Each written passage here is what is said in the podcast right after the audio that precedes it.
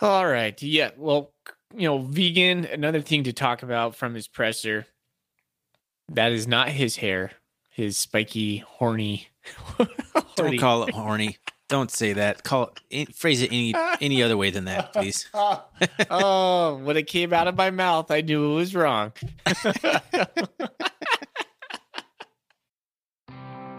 Manhattan Bank has been serving the Gallatin Valley since 1905.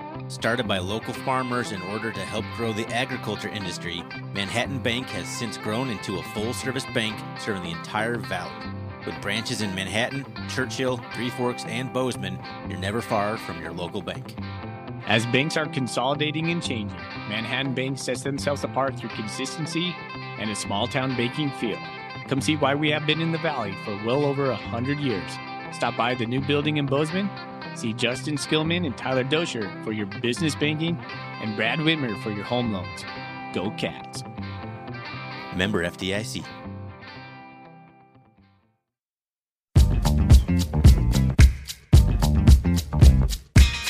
Welcome, everybody, to the R&R Catcast, a fan-based podcast focusing on Montana State athletics. We're two dudes named Ryan from the state of Washington talking about our dear Montana State. We hope you enjoy.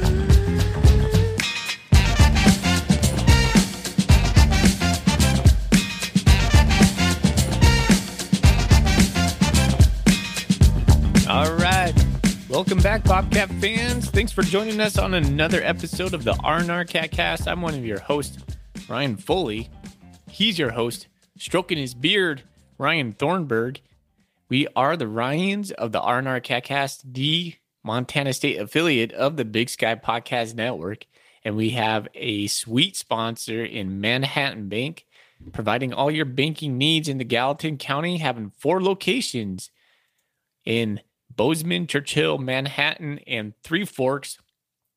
This is part two for this episode. A continuation on, we're going to get into Northern Arizona and fulfill all of our Golden Coulee obligations. We're doing it, man. Thorny, how are you? Doing fantastic, man. A double episode week, not an instant reaction show. Bringing you two episodes this week, bringing you that Bobcat content. Loving it. Loving the the questions we got. Enough to fit into two episodes. Feeling great. Yeah, it kind of reminds me of last year when we hit November, big man month. Big man. That month. we we tended to we tended. That's not even a word. Is it? Yeah. Might be. Tend, tend them rabbits, we, like in uh, like, of Mice and Men. There you go. we put out two episodes regularly. I mean, when when Cat Grizz rolls around, it gets just kind of crazy, and then playoff was crazy, crazy, crazy. So it's coming, Bobcat fans. You're going to hear a lot of the R and R here in the next month. 20 days. It was like 20 days, two days ago or something that the playoff projection, playoff bracket will be announced. How's that make you feel? I'm so excited for that, man. We should try and do maybe some sort of like a live show or a Twitter space or something for the selection show. That'd be kind of fun. Yeah, that would be cool. I could get down with that. We could do that. That'd be fun. All right. We're going to answer some Golden Coulee questions about the playoffs tonight. So playoffs. Thorny and I will give our cold takes on on that. I don't. I haven't. Pre- I haven't prepared. Like I haven't done a lot of research on the playoffs. So no.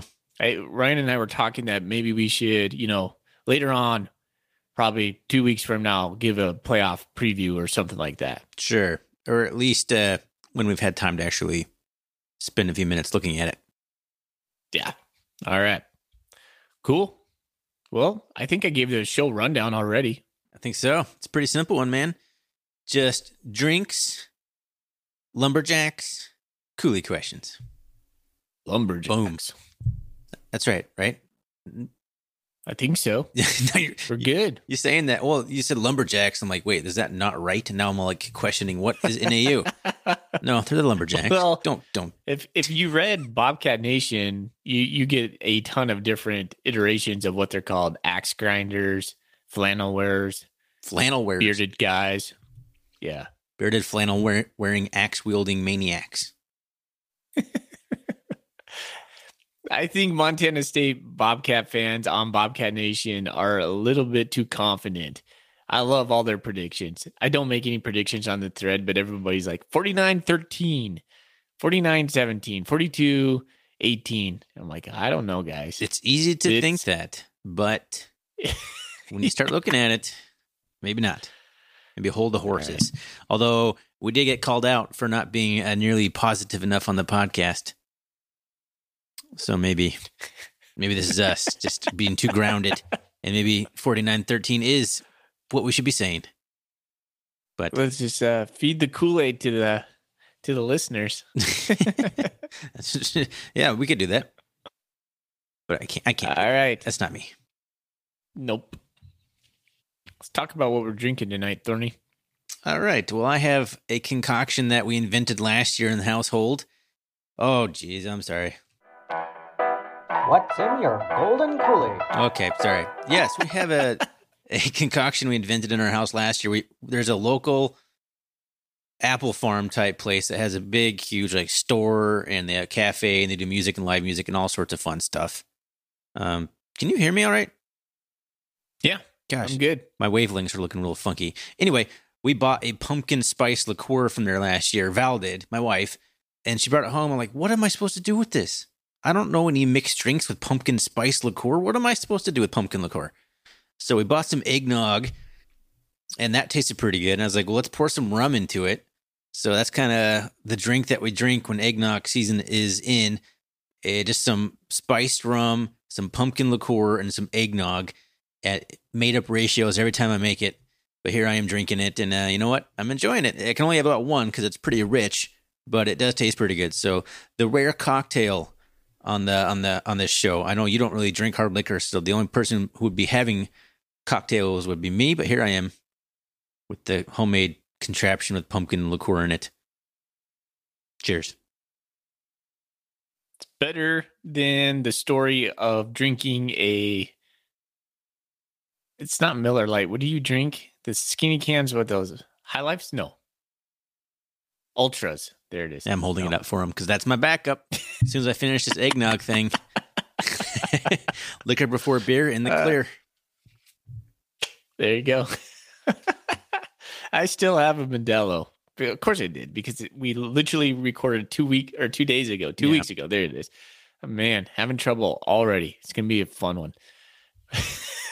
All right, We Modelo and eggnog. we you know, but it, today was a landmark day for Golden Coolies. I sent out seven, count them, seven Golden Coolies in the mail today.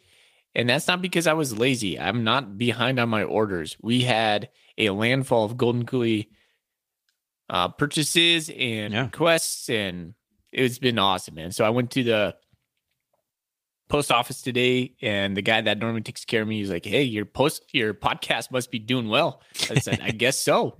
It was awesome.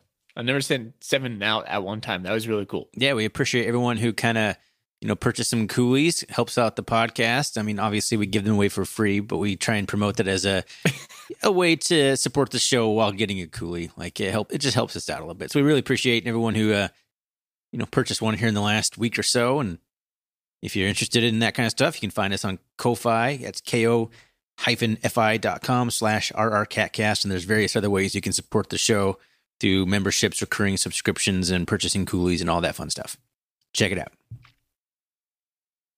Good call, Thorny. Let's talk. You know, one thing we didn't speak of or preview was the press conference. We keep skirting this. So let's talk about the press conference. yeah we said that we were going to talk about it and then we don't this should be a drinking game for listeners out there. How many times that we say we're going to talk about something or we'll talk about this later do we ever actually get to these things? I feel like we are at probably like a 60% success rate on things that we say we're going to talk about. We never end up talking about them. We'll talk about this more later in the podcast. No no we won't. We will forget. Uh, press conference came out on monday. Brent Vigen held a press conference uh, most notably, just a whole bunch of injury updates. Sean Chambers is day to day. I think he's going to make the trip to Flagstaff. I don't think he's going to play unless maybe they have to. Uh, but good to see he's he's on the road to recovery. I didn't really re- didn't really realize he was quite that banged up. I guess, but that's That's that's a while now with the bye week and missing Weber State. You know, that's three. That's a few weeks that he hasn't played. So that, that's interesting. I heard it was something back at like Idaho State, like an aggravated injury. We knew he had injuries at Wyoming. Yes. I'm not sure th- what those were. I haven't done any research. I've never heard anybody speak of them. Pretty sure they're leg injuries, but that could be. That's just me Lower hazy extremity. Yeah, lower body injury.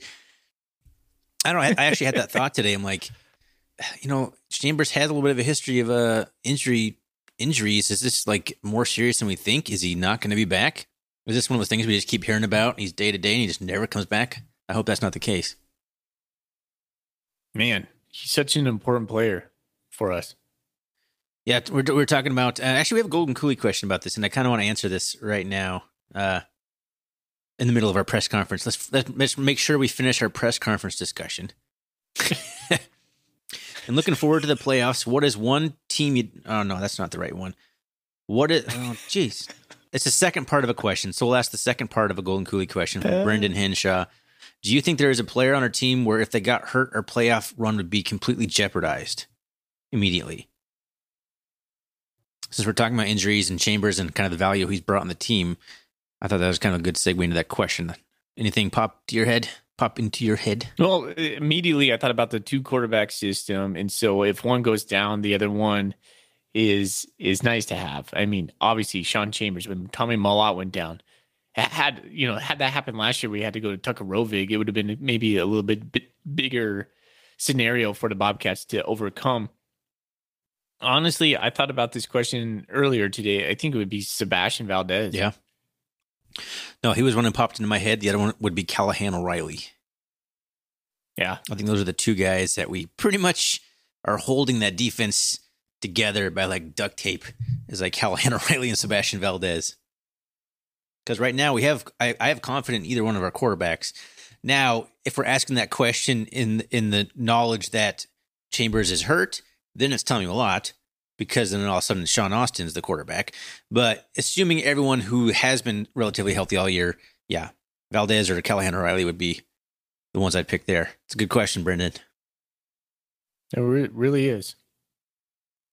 Moving on to other injury updates, Lane Sumner is not going to be back from NAU. Um, I don't fully have a picture of when he'll be back. Did Did you catch that? I heard a little bit about it on Cat Chat tonight, but I don't. I don't. I wasn't really paying attention. Week to week. He's week to week. Okay, I would guess. Brian Lenoir's coming back. Yeah, Rylan Orts. The, he's probably the biggest news of this thing is that he's finally Coy Steele. reinstated. Coy Steele, man. I'm And happy for Co- Coy Steele. Played four games for him last year. He's Yeah. coming back. I mean, that's a big deal. Wanted to quit, didn't wanted to hang it up, stuck with the team. That's big, man. No, I'm, I'm super happy for him, but I don't think he'll have like a huge impact on the team necessarily. But very happy for him to stick it out, get back, and play football again because that was a pretty bad thing last year for him. Cole Sain's back. Cole Sane is back, so that bolsters the offensive line. Now we got six, six solid guys you can rely on. Always good. I, don't, I think he. So yeah, I that's don't all. Think, I don't think he'll play. Vigen said. Yeah. So I mean that's that's the main one. Oh, he did mention uh, Cleveland Thomas should be out. I think he just said one more game. This could be the last one for Cleveland Thomas. He had an update tonight on Cat Chat. I kind of caught the first five or ten minutes of it or so, and there was a little update on Cleveland Thomas. So maybe he'll be back by Cal Poly. Whoa. So you're telling me we're not going to vacate all our wins? Not yet. Not yet. Oh, That man, wouldn't I was happen- Sweating that one. I mean, honestly, anything like that probably wouldn't happen until the season's over anyway. The NCAA is not going to investigate that right now if they do. So, not out of the woods yet. Okay, whatever. All right. Yeah. Well, you know, Vigen, another thing to talk about from his presser. That is not his hair, his spiky, horny. Don't call it horny.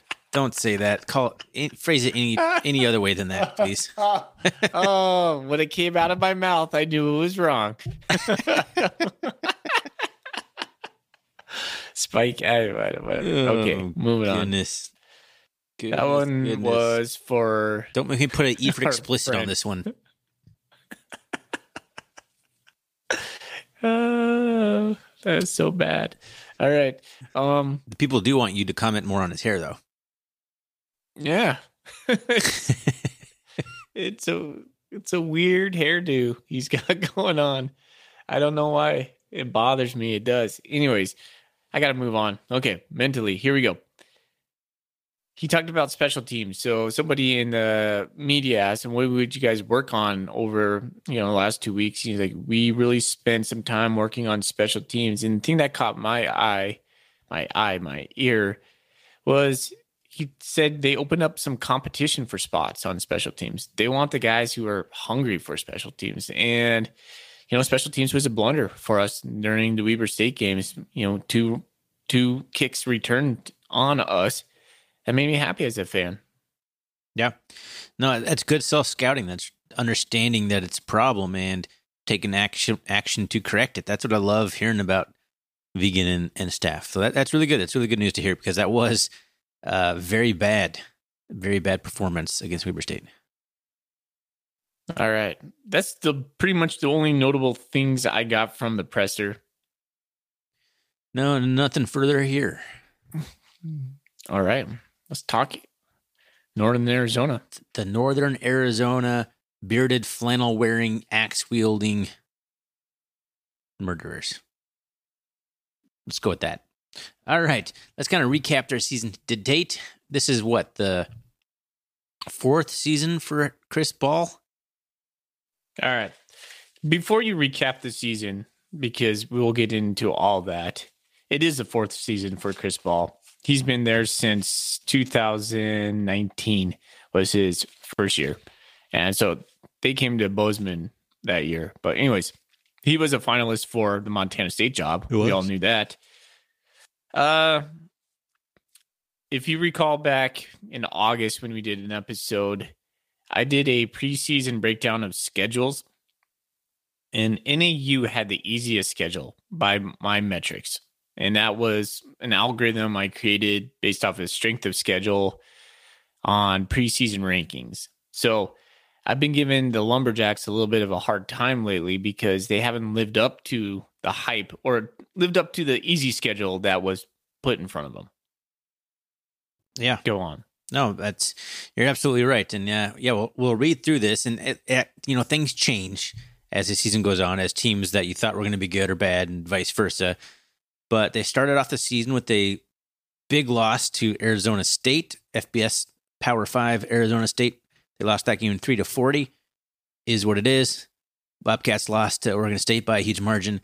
Doesn't really mean anything for the course of a season. Uh, then they went on the road and beat transitioning Sam Houston State ten to three.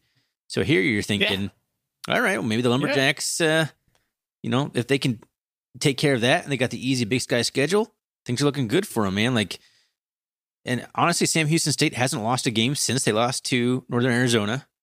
They're five and two overall.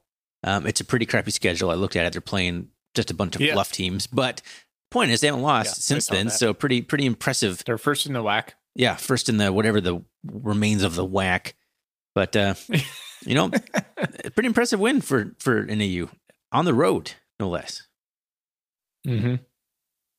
Do you want to go back and forth? Do you want me just to just to sh- Yeah, just go through Go through so, just a notable notable thing during that time was they transitioned quarterbacks from Jordan Yates to Keegan Shoemaker, and that was Who did? I believe.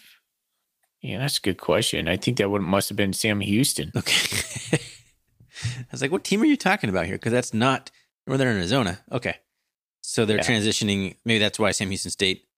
Um, they pull, they basically benched the quarterback because of how he performed against NAU. Yeah, there you go. There. That's what I was trying to get. That's uh, unfortunate. if you're so bad that you, against NAU you get benched, that's not a good. that's not a good uh, sign. So then they play North Dakota at home and lose that game by three points. And actually, North Dakota had to score a touchdown with 49 seconds left to win that game, 27 to 24.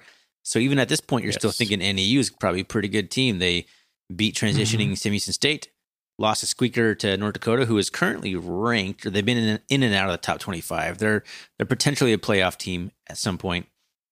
Then they lose to Idaho at home, 27 to 10.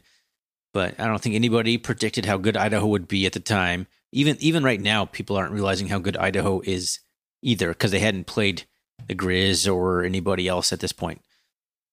So they're sitting at what? Uh, I mean, they're one and three, but they, you know, not a bad looking one and three. But then they go on the road to Portland State and lose 35 to 27 at Portland State. And that's kind of the the backbreaker right there. That's not a good loss. I know road games are hard in the Big Sky Conference. You can't lose to Portland State, who is just a middle of the road Big Sky team yet again, if not bottom half. Then they squeak one out against Cal Poly at home. 31 to 29. Did you watch that one? What did you think of that one? It's it was they're they're just chucking the ball both teams. Both teams like yeah, Beau Baldwin's all Cal team. Poly does, yeah. Yeah. So well, that's continue good. on. That's a good one to watch because we play both those teams. Is that why you watched it? Uh no. That's not why I watched it. I was just, you know, you have ESPN Plus yeah. and you're like, oh sweet, there's you know, transitioning times put that one on. Oh, see what happens. By the way, do you do you have an Apple TV or any a streaming thing? Uh, I think so. You think so? Can you can you watch like, more than one game at once on your TV? Oh no, I can't. Oh man, the Apple TV is awesome because the ESPN app lets you put. I mean, there's multiple ways you can do it, but you can have it perfectly divided, so you have a game in each quadrant of your TV. It's pretty sweet. And then you can like just click on it to blow one up real quick and then like shrink it back down. Highly recommend since basically everything's on ESPN that we want to watch. ESPN Plus. Pretty sweet. Cool. Then they lose at UC Davis, who is all angry from losing all their games and they're on a complete tear. They lose that game 27 to 56 at UC You're Davis. wrong. uh, then they go on the road to Idaho State and win that one 24 to 10, which is, you know, not a bad win. Idaho State's bad, but it's on the road. You never know. And and then uh, here we are. They had a bye week last week, just like the Bobcats. So, I mean, when you look at the schedule, it's not like they're embarrassing themselves or anything. No, but they played Northern Colorado after us, and then they end with Weber State. So all those team that that whole schedule you just laid out like if that was Montana State schedule, you're licking your chops. You're like, holy cow, yeah. this thing, we're just gonna roll. We're rolling. Northern Arizona, I don't know, man. They just disappoint me. I I thought they they had some hype in media days this summer, and people are like, yeah, they're set up. Let's go. Chris Ball's got the defense going. It's gonna be a good. It's gonna be a good team. It just as like you said, they haven't really embarrassed themselves, but they haven't haven't had any like team outside of Sam Houston State to like hang their hat on. No. Nope. Uh, yeah, you look at that like for number one, we would love any schedule where we don't have to end with the Grizz year. Like it'd just be nice to not have to do that one year, right? It's I know it's the funnest game ever, but it's a hard game. It's a it's a crappy way to end your season in terms of like playoff seeding and and that game. Anyway, it is. No one Play knew that how, in middle of October. We sure, talked about this last. That year. would be better. Quick quick put for that. But anyway, so you don't you don't think Idaho's going to be any good because they haven't been historically good, and they got a new brand new coach. You're writing them off. So basically, you have like Idaho, Portland State, Cal Poly, UC Davis, okay, Idaho State. Then you got Montana State, Northern Colorado, Weber State. Like that should have been like the Big Sky slate should have been like you know five and three at the worst, if not six and two. I slated them at six and five overall. Foreign foreign conference. That was my prediction yeah. for these guys. I don't remember what mine was, but yeah, I was not buying the NAU hype train. I never do because they haven't proven anything otherwise in a long time. It's been a long time since NAU was any decent. Yep. I think they made the playoffs in like you want 2015 or 2016. One of the years that the Bobcats were really bad, and then they got waxed by like San Diego in the first round. like non-scholarship San Diego went to Flagstaff and just whooped them. That's the last time I remember NAU being in the playoffs. What's your favorite NAU game that we played? Probably that uh, that you can remember. The one where we won like sixty three to seven or whatever. Travis Lulay just just tore him apart. 2004, 60 to 14. Yeah. Halloween. Was that 60 Halloween? burger. We, yeah, I remember that. What year was that? 2004. It was. Yeah, it was 2004. And then the other one would be a couple years later when it was uh, it would be 2006 when Michael Jefferson at the time set the single season like yard from scrimmage record by Bobcat like 225 yards as a wide receiver or something like that. Michael Jefferson just tore NAU up again in, on the road. So two two of the most memorable games I have with them are road games in the Walkup Skydome where we haven't won since that 2006 game, right? Or 2008 or something. Really? There hasn't been a lot of Pull that up. opportunities. They've caught us at a couple bad times too. Um, because the last the last time the Bobcats were good, in my opinion, and in NAU was that 2010 team. It was like McGhee, DeNarius McGhee's first year, and we just got whooped.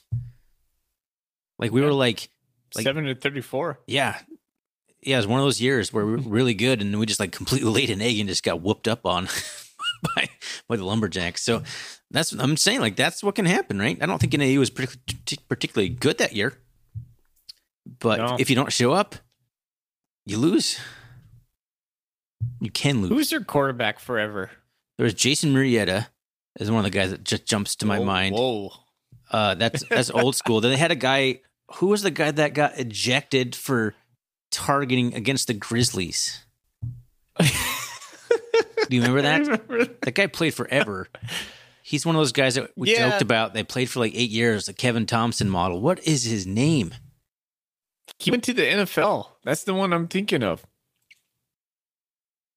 Oh, I'm gonna do some googling here. It's gonna drive me crazy. We should all know this. Case Cookus. Case Cookus. There you go. I mean, they've had some good quarterbacks down there, and they had that Oh, really good yeah, running back a couple years that got like drafted too and played for like the uh, the Cardinals for a year or two. They they've had some really talented players. Case Cookus was there forever. Yes. He was there before. He was like uh, a seventh year senior before there was COVID. Yeah. yeah, he invented that. If if he would have had that happen during COVID, he would have been an eighth year senior, which is what Kevin Thompson That's from true. Sac State could have done. But he he actually quit football and for for forwent, forgone, f- skipped his no, he went to University of Washington. I know, but he had another year. He quit. Oh yeah, that's right. So he could have he could have had two years at University of Washington after 27 years at Sac State. Anyway, guys that have Said played a long time. ins- Case Cookus was Yeah, the was crazy. the uh, before the Kevin Tom before the COVID stuff. So anyway, I was I was listening to uh Colter Nuanez's show today, and he mentioned some fact that I think it was only R.J. Fitzgerald, who's on the Cats, has been to Flagstaff. at least the only one who played. But yeah, he was the only one. yeah, That's that's kind of crazy. Callahan. I couldn't even. I couldn't Cal even. said he wasn't though. I just can't even. I it just boggles my mind that somebody was around in 2017 on the road, still playing in 2022, or was it 16, 16 or 17? Let's see. Would have been. I'm not sure, Thorny. It says an A on MSU, MSU's website. So I think that was in Bozeman, 2016. Okay. Let Anyway. we consult the media. Yeah, it's uh, and we haven't Go played ahead. them since 2019. We- We've lost the last couple before that, so I mean, it's a weird place to play. It's a high elevation. It's a it's a dome. The Bobcats, I don't think per, uh, per, uh, perform particularly well well in domes, but considering two of the last dome games we played were in Fargo, I mean that doesn't help your dome record. But uh, well, where, where do you want, 2017 was the last time Okay. we were in Flagstaff.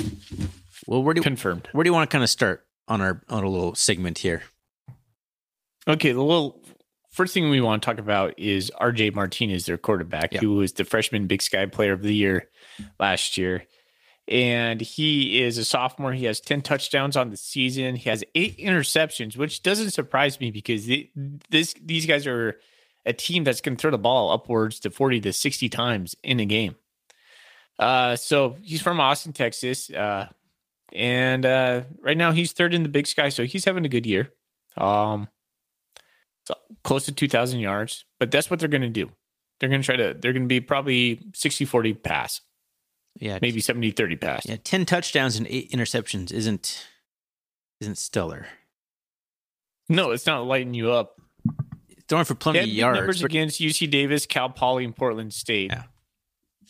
His efficiency is not real great 117.6 so if you sort if you look at it that way he is the 12th rated quarterback in the big sky conference when you're when i'm looking at overall stats here um which puts him yeah below pretty much everybody below dylan mccaffrey at northern colorado if that paints a picture for your for his efficiency rating throws it for 60 yards Yeah. more a game than McCaffrey does, but has actually a worse efficiency rating. And a 62.5% completion, I mean, that's not bad. That's fine. If you're above 60, you're doing all right. But yeah, eight, eight interceptions on 10 touchdowns. You know, he can sling it though. Like I've he, he throws he throws a good ball. And he's mobile Yeah. enough and he gets around in the pocket. Like he'll present some problems. Any any anybody who can stick in the pocket or extend a extend a play with his feet, keeping his eyes downfield, more than likely you're going to find an open receiver against the Bobcats. Like I don't like to say that. It doesn't mean we're going to lose or anything like that, but you know, I think he'll get some yards. So I think that's like the key to the game right there is being able to get to him with four because we need to drop eight in order to make him confused. Sometimes the Bobcats drop nine, and it's really interesting look. Have you ever noticed that? Yes. Weird. Yes.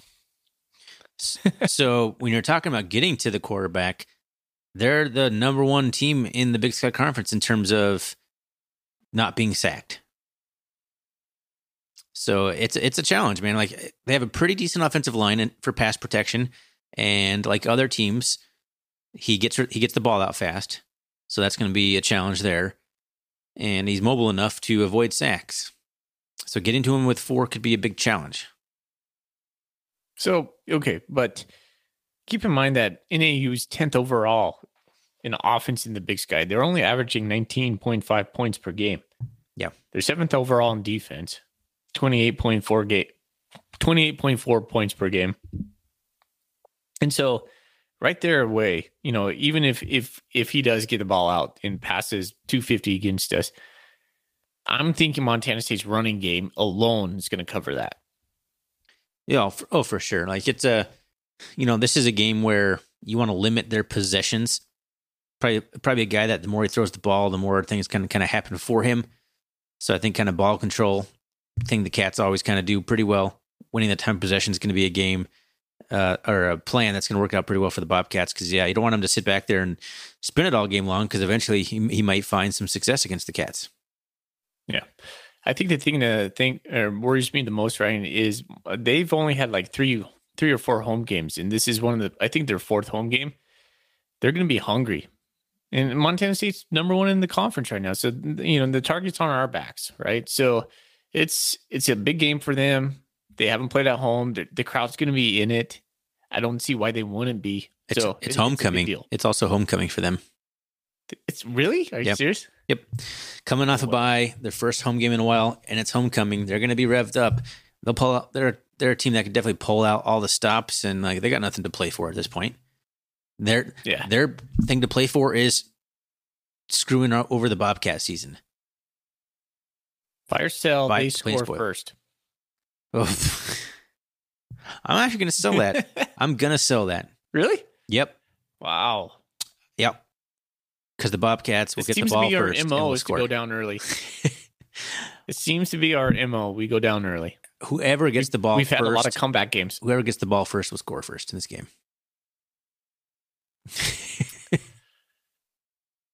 You know, I, I who talked about us being negative nanny, but uh, this is like totally fully going like, yeah, I could see us going three and out and then marching down the field, Sure. doing an eight play drive, taking five minutes off the clock, just looking like world beaters, and then Montana State going, all right, don't panic. Let's come back and get this. I hate that though. I hate that so much. Yeah. I hate when we do that.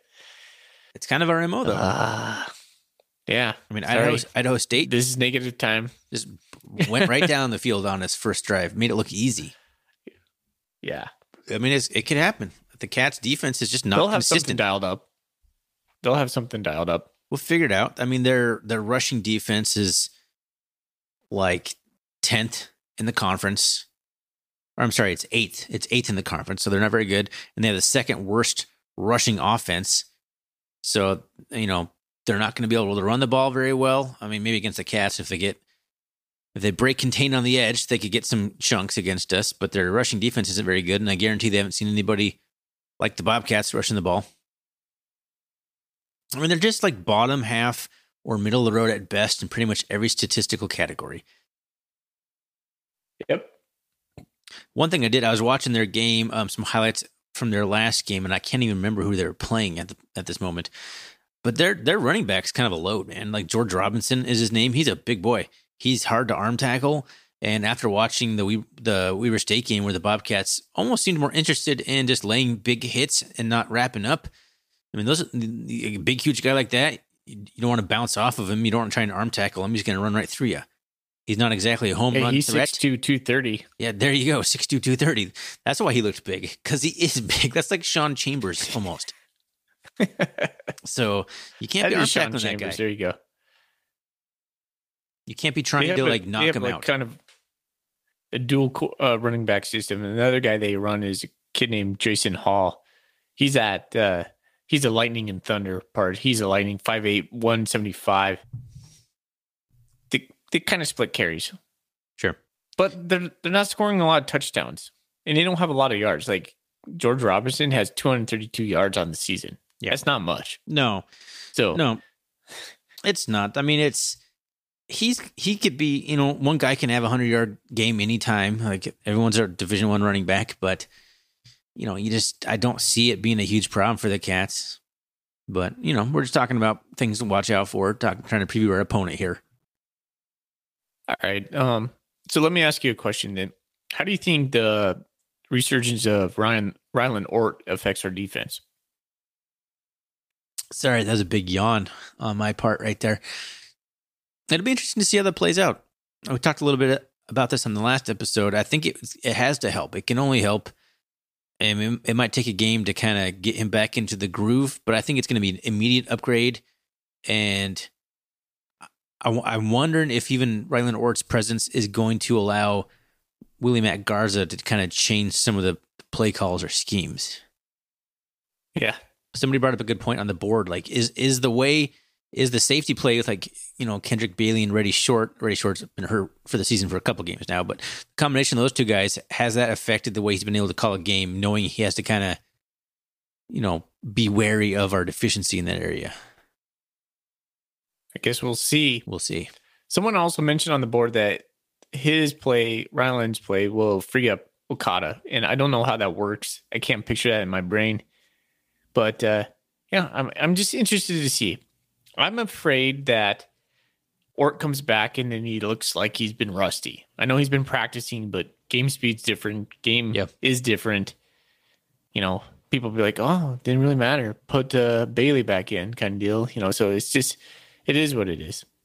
No, he might struggle, but that that's fine. I don't think Yeah. it's going to matter enough to change the outcome of the game, and we need him to kind of get back up to game speed for a playoff run. Sure. So it's as good as opponent as you're going to get to get back up to speed. Not like being thrown into the wolves against like Weber State or you know Sac State or somebody. Anything else you want to talk about on NAU before we hit some coolie questions? No, I mean the last thing I really guess I really want to ask you, and I'll start if you don't have anything that comes to your mind. I, I kind of I've been doing this the last couple times with previewed opponents.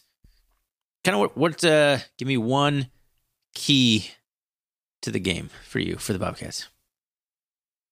Establishing the run,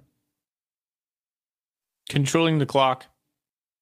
They're going to want to pass it, but uh, if we keep RJ Martinez on the sideline, I think, and we can establish a run, Montana State wins. Yeah. Um, I had cut the stupid penalties out. What seven false Yeah. starts and then a, an offsides on the kickoff against Weber State. I actually I have it written down like the only way our offense can be slowed down is by our offense.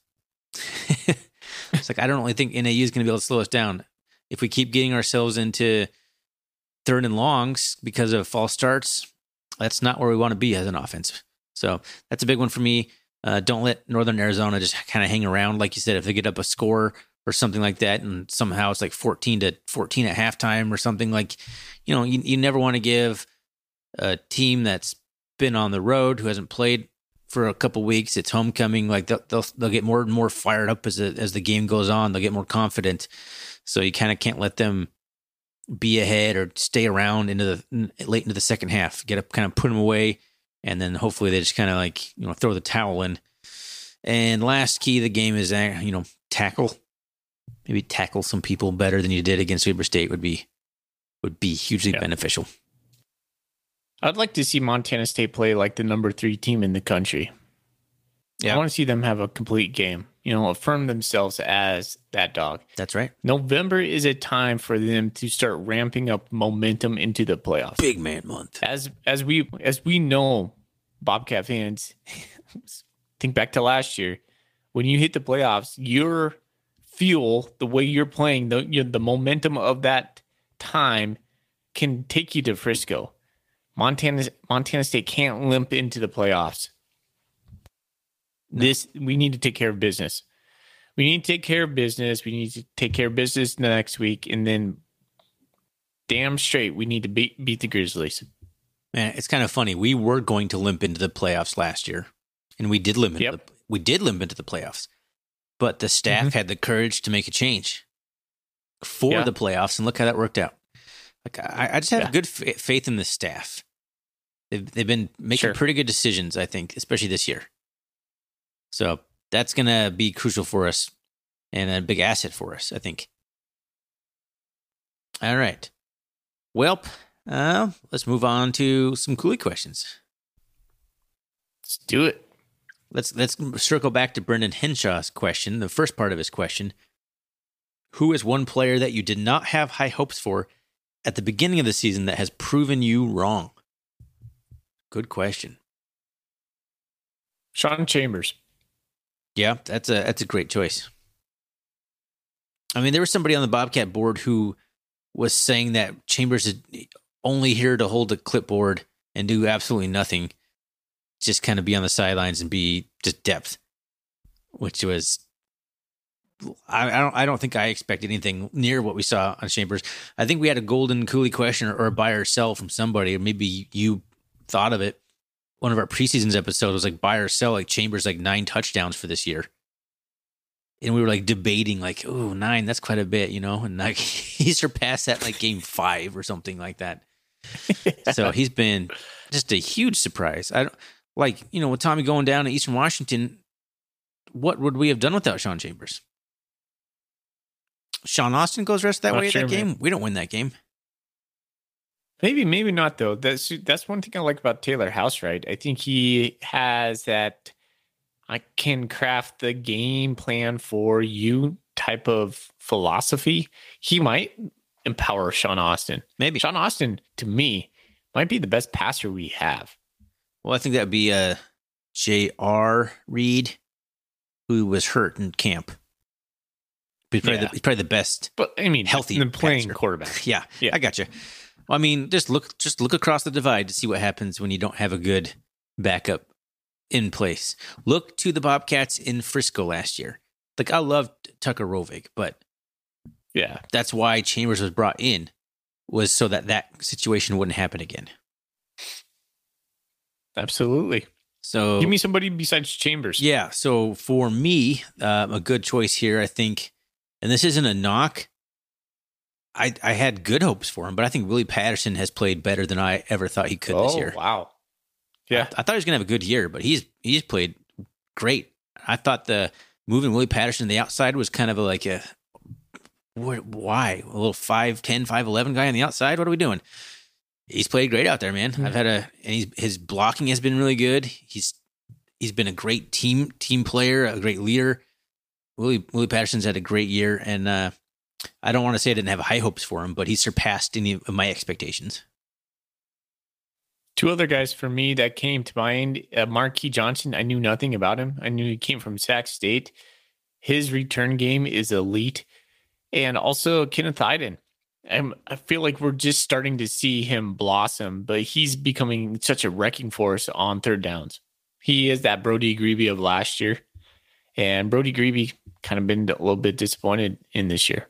I mean, he's been solid, but yeah, after kind of Yeah. this little breakout season last year, but you know, we we've talked a little bit about that. We don't need to get into that necessarily, but uh, you know, putting on some extra weight and being an every down every down end is different than being a spot player who can come in and just get after the quarterback.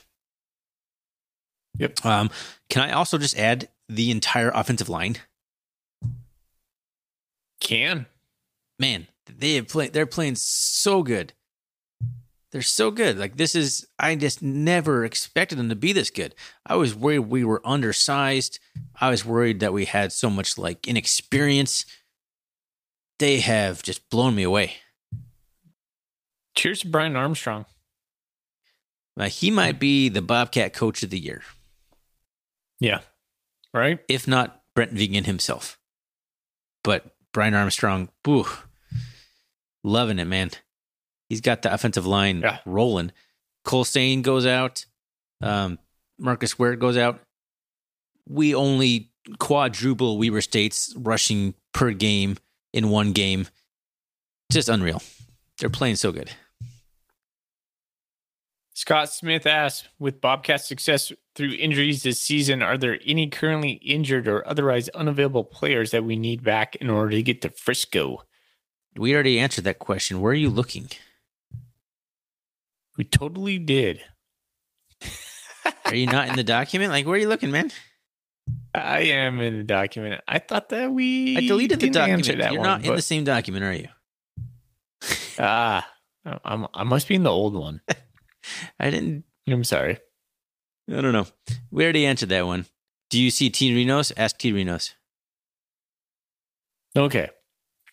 What, if anything, do you take from the fact that Davis lost at South Dakota State by two points, a team that beat NDSU and is ranked number one, thanks to Reno, while the Cats laid 41 on Davis? I looked that up. I take absolutely nothing from that, T Reno. That was second week of the year when they when that happened. that is almost eons ago as far as football is concerned. I mean, South Dakota State, I know, has improved a lot since the beginning of the season. Their offense has finally kind of gotten on track. They they really were struggling to score any points there for a while. But I do take something from it. Like it's not. I don't think you can completely ignore it. Um, now I'm not saying that it means anything if we play South Dakota State, but honestly, I mean, it's it's you got to take some positives away from the fact that the Cats smoked a team that South Dakota State struggled against. Granted, that two point Yeah. wins a little deceiving because I think uh, UC Davis had to score like two touchdowns in like the last couple minutes to make it even a borderline game or something like that. It wasn't like it was back and forth affair all the game long. But you know, I do take I do take something away from that. Now, what what it means in terms of the matchups against South Dakota State, Prob- probably nothing. But so I, I guess really nothing. I guess is my final answer. Talk myself right into, you know what? Nah, pro- probably not much. Yeah, Foley was right. I Okay. honestly just take the fact that I think UC Davis is not that bad of a team, and the Cats steamrolled them for whatever you want to equate that to, whatever you want to uh, attribute that to. I don't know, but you know, UC Davis is on a tear now. Um, we were the worst loss for them all year, and they could end up making the playoffs. That's one team I would not want to play right now. Okay, so ask the next question. That was from T Reno at Bobcat seventy two on Twitter. All right. I'll do all your reading for you. FCS football aficionado. In looking toward the playoffs, what is one team you don't want to see the Cats have to face early? And what is a matchup for the Cats that would get you especially excited? I wanted you to transition right into them, and I'm just setting you up for some easy conversation here because they're just talking about I don't want to see UC Davis. I'm like, well, go ahead and ask the next question. Oh, I guess I'll have to do. Well, I don't think that's you. my answer though. Like I, you know, they, they might make the playoffs, but I It don't might not be your answer. I'm just saying it's a perfect segue. Come on. Whatever. Roll All with right, it. fair enough. So UC Davis isn't your answer. Who would be your answer? What is one team? I you don't think I would want to play Weber again. Weber. I think they would, uh, you know, assuming. Well, I don't know at this point because we're both really highly ranked. Would we go to Ogden, or you know, it depends on what happens in the next couple weeks. Weber would be tough. The other thing, one that I would I, I would not get excited about is playing Montana. I kind of hate the Cat Grizz. I mean, I'm just going to state it. I think it's a overhyped game. It gets too much. There's too many feels for this guy. It's uh, it's a lot for Ryan Foley. It is I mean, I like when we win. It- it's if you can't just- handle it that's is- one thing, but it's not overhyped, man. It's special and it's exactly hyped. Maybe maybe I'm wrong exactly in that statement. You're right. Okay, well, whatever. But it's just too much for me. I'm Yeah. not a big fan of the Cat Grizz. No, Okay, I'm not. I would hate that. to see. I would. I would not want to play the Grizz twice, no matter what, because it was just the thought of losing that. Not to say I would project us losing that, but let's say we did lose that, you wouldn't live that down No, that would be talked about for years and it would just be it would be like some landmark game where you would just not live that down like but if we win we would hold that over the grizz for years as well it's just it's not worth i it. don't know Not it's too risk. big yeah Yeah, it's not. I couldn't handle a Cat Grizz playoff game anywhere. Someone's like, "Yeah, let's have the Cat Grizz be the championship game." Like, no, no, never, never. i might actually like have a heart attack before that. Like that there would be that much anxiety going on in my body. My my heart would be like Yeah, I might die. done. Foley's out. Wake me up. Um, let's see. So I'm gonna try and take a more random approach, I guess. Um, I don't think I'd want to play Incarnate Word. I don't think they're that good this year, man. I know they're I know they're like like the up and coming, okay, incarnate word. I don't know, man. I just think it's like so last year we played who was it? It wasn't uh, Missouri State. It, who it was um Undercuffler's team. Not Undercuffler's team. The um, who did he beat with Tommy Mellott? UT Martin. I think they're kind of like Martin. I don't think they're anything like UT Martin. Eh, well, I think you're wrong. I mean, they're I don't I was trying to pull up the stats before I got to it. I'm not sure I'm gonna get there. Uh they pass the ball very well. Like Lindsey so, UT Lindsey Martin. Yeah, Lindsey Sc- no. Lindsey Scott's the second number 2 passer in the country, man. He's throws for he's thrown for 3090 yards a game. He's thrown for 38 touchdowns and 4 interceptions, man. Yeah, well, I mean, it's it's because they run the same offense as Washington State used to run. Yeah, well look at Air raid. Cam Ward is doing pretty damn good at Wazoo. Their quarterback, Incarnate Word's Doing all quarterback He's doing all right. last year. He's doing all right. He's doing good Doing enough right. to be a starting Power Five quarterback. Lindsey Scott didn't miss a beat with them. I don't want to see a team that can throw the ball over the field because that's where the Bobcats struggle most. We would be too physical. We'd get after him. Yeah, maybe. I don't think our lines match up well, man. And that's the biggest difference. Outside of the Missouri Valley Conference and the Big Sky Conference, you you start looking at the lines, it's just mismatch. I don't know. That's all I'm saying. I think they would be a bad matchup for the Cats in terms of like just your non-traditional powers. If we're going outside of it, other than that, eh, he specifically asked early in the in this in the playoffs. That's a little harder. I don't really know who you, who you'd catch on there. I mean, obviously, I don't want to see any of the North Dakota, South Dakota State, but you're not going to catch them early in the playoffs. No, we probably wouldn't. Some other teams I might want to avoid. Elon, I don't. I don't want to see Matt McKay again. I don't know why. I just think it would be weird. I think some people would revel in it and probably make it like a bad day for him. I, I think he just got to you know move on from that and just. I, I don't know. I don't. For some reason, I just want to avoid that situation. Yeah, no, I, I hear you So- too. Because if, if Matt McKay wins that game, it's like sweet revenge or whatever for him, and uh, just kind of it is what it is. Oh, by the is way, weird to think. Go ahead. no, no, you go ahead. I was going to say it is weird to think that uh, North Dakota State depends on what happens in the next couple of weeks could end up as a like a six seed, as low as a six seed. So, you know, Montana State could be probably best case scenario if we went out, probably two seed. I don't think we're going to get the one seed at all, but two No, seed. not unless SDU, SDSU slips up. We need like Sac State and South Dakota State to slip up, And of course, take care of business. So, yeah. So if Weber beats Sac State this weekend and we went out, I mean, there's potential Weber gets to number three, we get to number two. It's going to be weird. It's so there's so much up in the air in the next three weeks. It's crazy. It's true. Speaking of which, the next three weeks, are you going to come out again? Are you thinking about coming out to uh, Spokane, watch the Cat Grizz? Uh, geez, put me on the spot here. I don't know. 2019. I, I did think about that, so it's it's a possibility. I'm not ruling it out. I haven't thought that far ahead though, All right. but uh, it would be pretty cool. All right, uh, yeah. Incarnate Word beat Southern Illinois 64 to 29, and they beat Nevada. Southern Illinois sucks. They beat Nevada 55-41. Southern Illinois is was ranked last last week. That now they dropped out because they keep they went on a streak and then they lost a game again. They're hot and cold. the bottom 25 anybody past 18 sucks man it's the fcs we've talked about this every stinking week man the fcs is a fledgling ship outside of the top eight there's nothing Idaho's 24. i would guarantee you Idaho's 24th. I would Elon's guarantee- 23rd.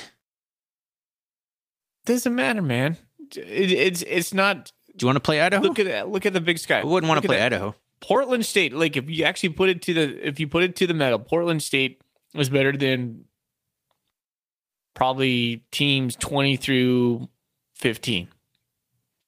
Maybe. I think you're Maybe? undervaluing some of the teams in here. But you might be right. You might be right.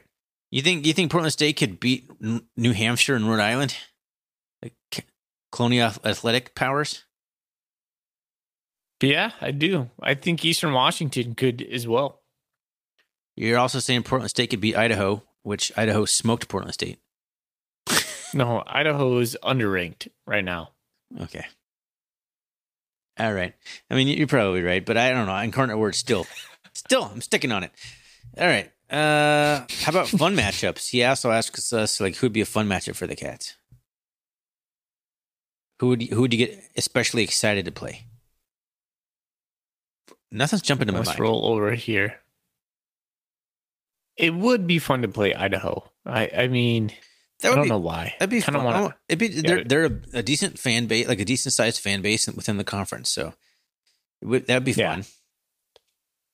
I'm not looking at the fighting re- Petrinos anymore, so that's pretty cool. I'm looking at the rest of the, Delaware. Yeah, Delaware. Yeah, Delaware. That'd be that'd be pretty cool. We never played them, have we? Like they have been like an F- Not SES power on and knowledge. off. They won a national championship, and we never played them. Like they've had, they've been down for like a decade now, but they're they're one of them. Uh, who else would be fun? It would be cool to see the Bison come to Bozeman I yeah, I on a actually thought that semifinal too. game. It would be fun to see the Bison, but in Bozeman, because that did happen once, and they steamrolled us even then. But you know, times times have changed. Yeah. I'd like to see them at home. That that'd be good. Mhm. Uh, I don't know. Jackson State would be fun. Deion Sanders hanging around Bobcat Stadium. They're not playing They're not going in the to. FCS playoffs, man. I know. I know that. Played in the bowl game. I'm just saying. We're talking about dream matchups here. Jackson State's the fifth ranked team in the country, but they're going to forego the playoffs like they do every year, like like the winner of uh, whatever, um, HBCU, SWAC, all that stuff, playing that championship game, Celebration Bowl, Hey, Thorny, before called. we get before we get out of here, I, I wanted to ask you this: What do you think about Sac State? Do you think they're you think they're le- legit good, or what's your like what's your like true thoughts on Sac State? I think their season could very well end the same way that last two have. Like they're good. They're a very good football team, but I'm just not sure they're built for the playoffs mentally. I, I could see like a team like uh, Incarnate Word or like New Hampshire, Chattanooga going to Sac State and knocking them out of the playoffs. Yeah. Is that because that happened before? Yes. Or is that because of what you see now? well, both. Like Sac State really struggled to beat Montana and Idaho. They did beat them, but they're both at home, and uh, you know, kudos to them. I just they haven't shown anything to me. Like their defense is still a little bit suspect. Their offense can stall out at times and make mistakes and play, you know, throw some interceptions. Like, I don't know. I just don't love Sac State right now. Yeah, I'm with you, bud. Now, if I was betting money, I'd probably still say they they'd win their first playoff game this year, but I would not be surprised at all if it don't. I wouldn't be shocked at all. Any other questions? I think I'm good. We hit the hour mark. We did it. we did it. I'm like so tired, and it's earlier than we have recorded in a while, and I'm just like crashing, man. That's what happens when there's no game to recap. Like, just not quite as juiced for the podcast. Yeah. Maybe I don't know. All right, well, let's get out of here, huh? Well, let's uh this uh Pick a winner. Yep. I mean, I think I know who this one is going to be. Is Mr. Brendan Henshaw. Brendan! Yeah, Brendan. Nice. Man, you got yourself a free golden coolie. One of the best coolies out there. And like, I'm not gonna lie, this coolie is like stitched on the side. When they gave us the new ones with the updated fabric, it is it's nice, man. You're gonna like it. Woo! Good stuff. Lovely. All right. Well, congratulations to Brendan Henshaw. Thanks to everyone who purchased a coolie here in the last week or so. We really appreciate that. Like you said, you can purchase one or support the show in other ways. Ko-fi.com. That's ko hyphen fi.com slash rrcatcast. You can visit the web, rrcatcast.com. You can find a link to Ko-fi on our website as well. You can always find us on Twitter, rrcatcast there. The recurring threads that we have on Bobcat Nation, the Golden Coolie thread, the main thread where we post new episodes. You can email us at rrcatcast at gmail.com. Thanks again to Manhattan Bank for being our dank sponsor for the 2022 2023 athletic calendar year. Woo! All right, Foley, let's get out of here. Go Cats. Go cats. Go Cats.